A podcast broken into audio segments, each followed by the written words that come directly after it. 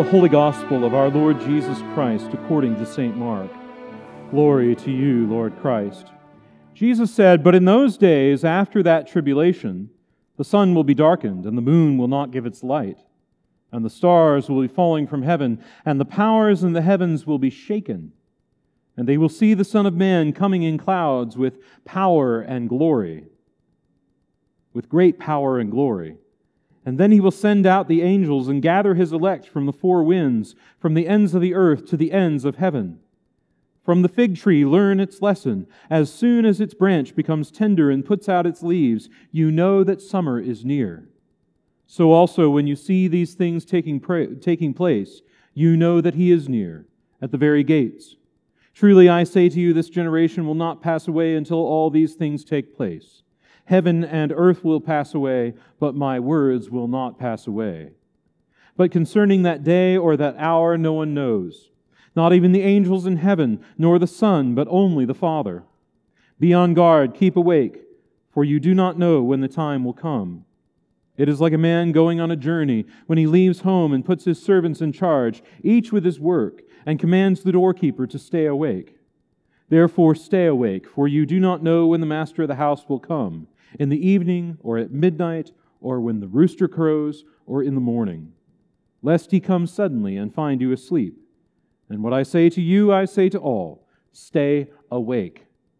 The gospel of the Lord. Praise to you, Lord Christ.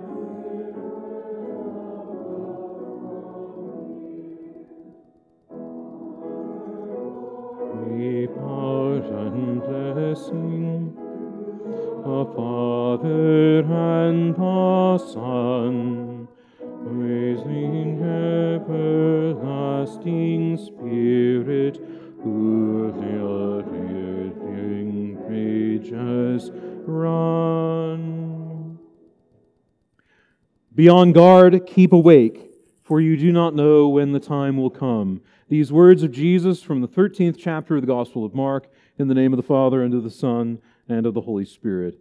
Amen. Please be seated.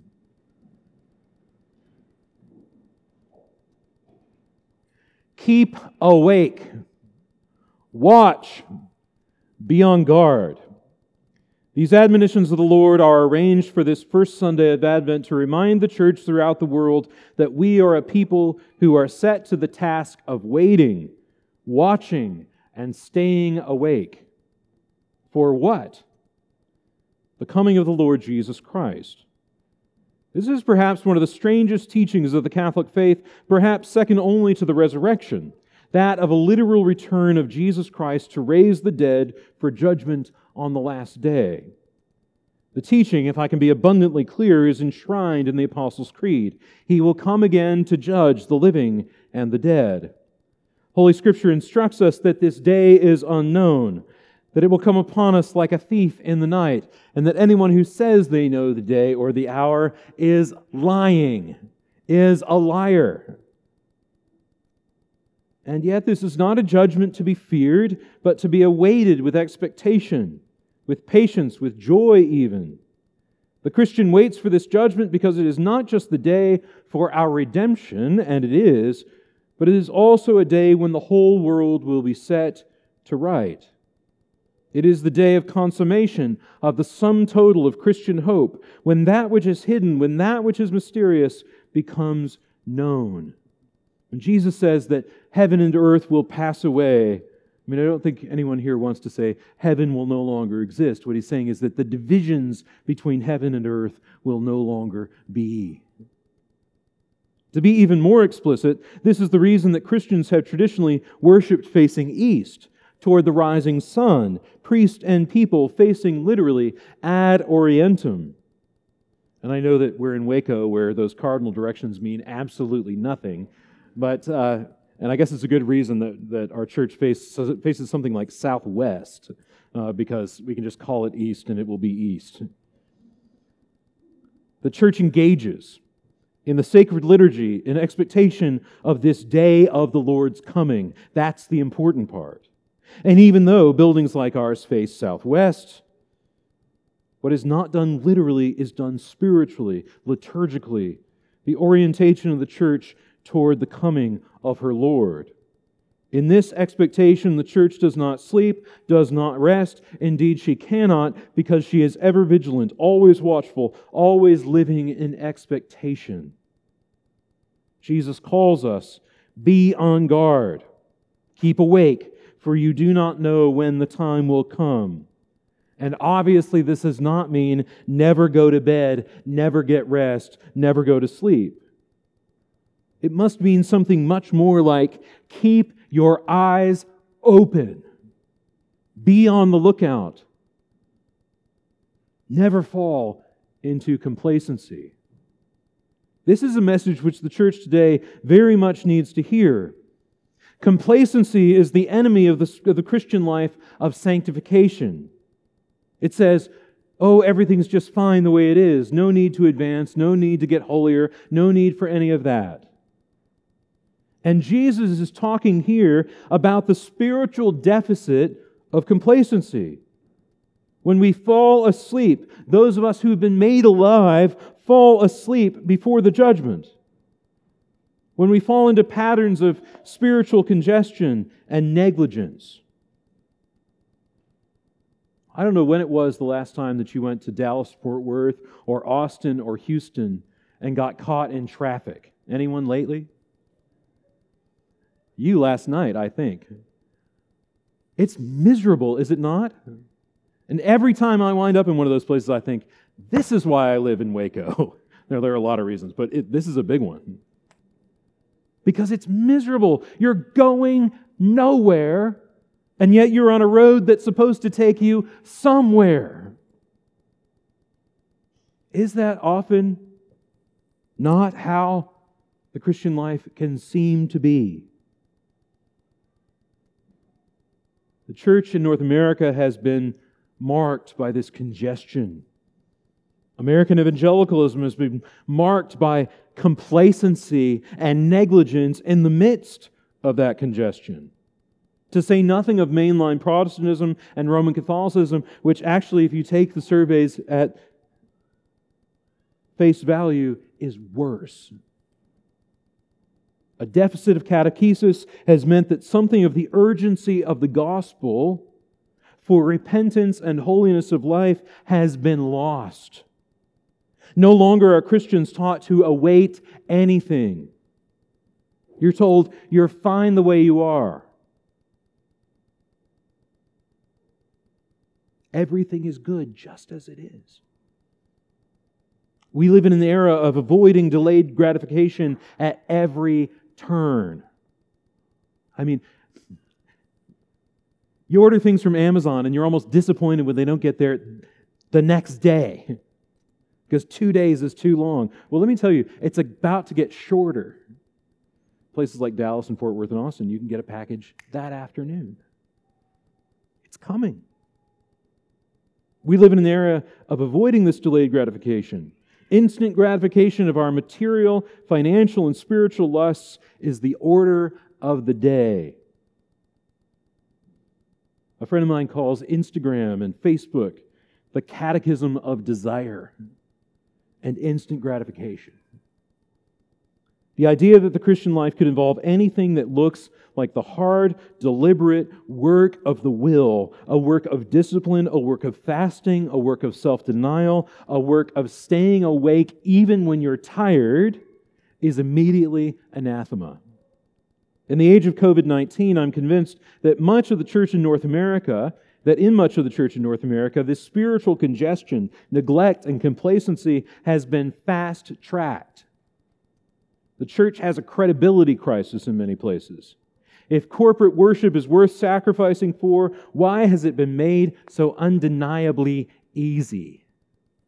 And I say this as there are still churches in this town that are closed.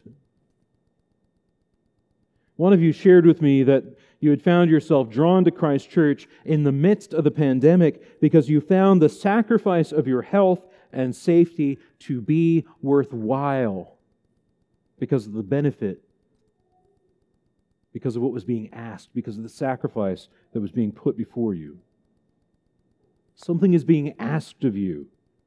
And while we haven't done everything right, I remain personally gratified that we have begun that we began practicing ways of Christian discipleship that could endure to what much of the church has been an utter disaster. I mean, let me just be blunt about it. If the big show can't be put on on Sundays, then what's the point? That's not Christian liturgy. It's not Christian discipleship. Now, I don't say this to draw attention to Christ Church or to give myself a pat on the back, only to say that the kind of widespread spiritual neglect and complacency which we planted Christ Church to counteract has only been accelerated in these days. And thanks be to God, I'm seeing in our parish the opposite of apathy. I'm hearing more confessions during the pandemic than I have ever heard in my life as a priest. I'm seeing countless people committed, committing to the daily office and to intentionality with regard to their own spiritual lives and to those of their families. The priests and lay spiritual directors have been busy. Am I right about this, Debbie? I think I've, we're busy. Like, there's just so many people coming. Like, so many people want to get their, their spiritual house in order. I'm so thankful for that. And I don't think it's premature to say that we're seeing something of a revival breaking out. And not like the revivals that some of you used to go to when you were kids.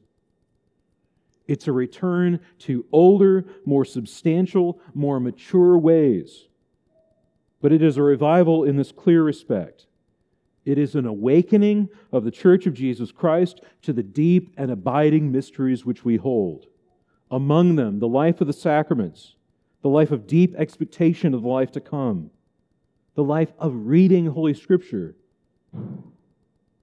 and of an abiding belief that Christian faithfulness is not just for church on Sundays, but for the home, for the workplace, and for the classroom. I say all of this on this particular morning because we're give, because even given all of that, there is still a deep temptation to complacency. We think, oh yeah, sure, I'd like to have a new awakening in my life. Oh sure, I'd love to have that down the road, but nothing is quite that bad as to require that yet. We are all too easily convinced that unless our failings are dramatic we're doing just fine. But I want to read to you what a demon would write about this. What C.S. Lewis said Screwtape once wrote to his nephew Wormwood. The road to hell is a gradual one, the gentle slope, soft underfoot, without sudden turnings, without milestones, without signposts. The truth is that we are lulled into complacency.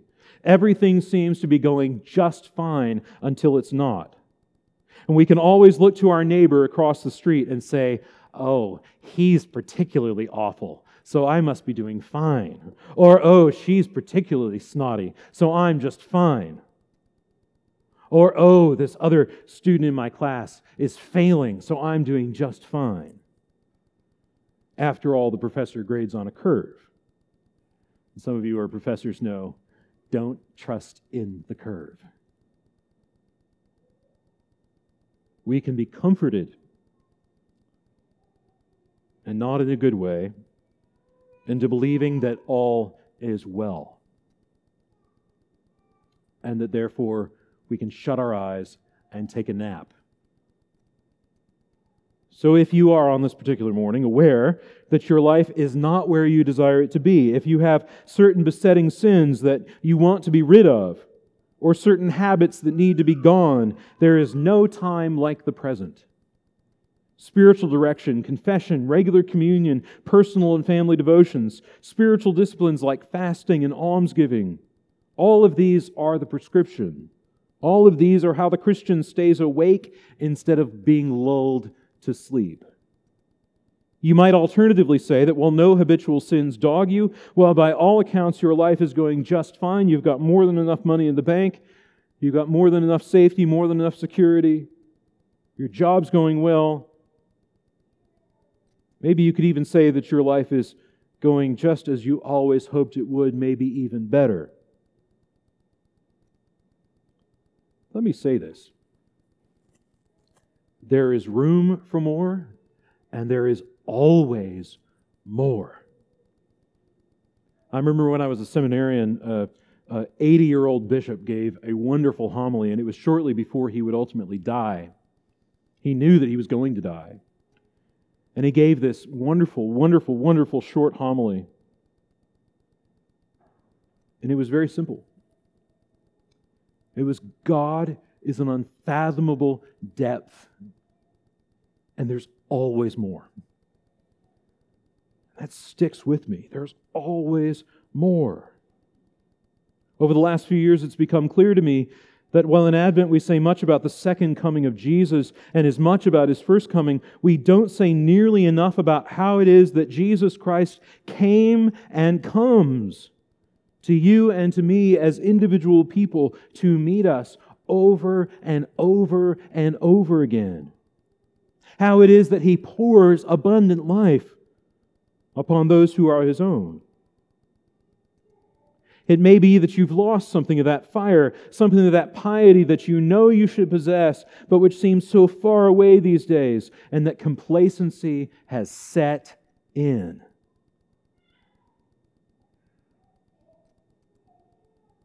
Your disciplines have been lost. That fervor is gone.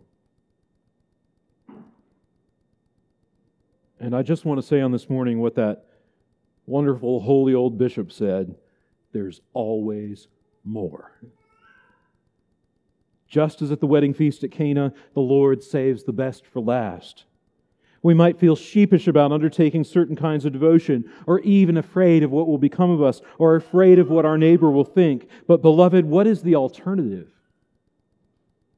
Falling asleep at the wheel, falling asleep at the watch, losing hold of the vigilance by, once, by which we once walked, living the spiritual life with no forward movement, with just spiritual congestion all day long. No. Holiness must be the aim, and a constant appeal to the mercy and grace of the Lord must be undertaken. To those of you who have, preserved, who have persevered and been saved from complacency, there's a message for you too. And it is the very message of Jesus. It's this stay awake. Stay awake. There is nothing more important in this life than the pursuit of holiness. There is nothing more important than your desire to become a saint. There is nothing more important than the cultivation of an active and thriving interior life by which the Christian is constantly watchful, always oriented towards the rising sun, ever looking towards the Lord's coming. When I was first uh, out of seminary, I worked for a priest who had been for his life prior to becoming a priest a naval officer, and he had uh, been a, a, captain of uh, Navy ships uh, during Vietnam. And he would tell the story on Sundays like this that, uh, that when you start, when you launch a, a naval vessel, immediately a watch is begun on the ship. And watchkeeping becomes the obsession of all the members of the crew. And they have a saying among the crew and among and in the Navy that eternal vigilance is the price of freedom. Eternal vigilance is before you as a real option to which the Lord can call you and draw you and establish you. Keep awake, watch, be on guard. In the name of the Father, and of the Son, and of the Holy Spirit. Amen.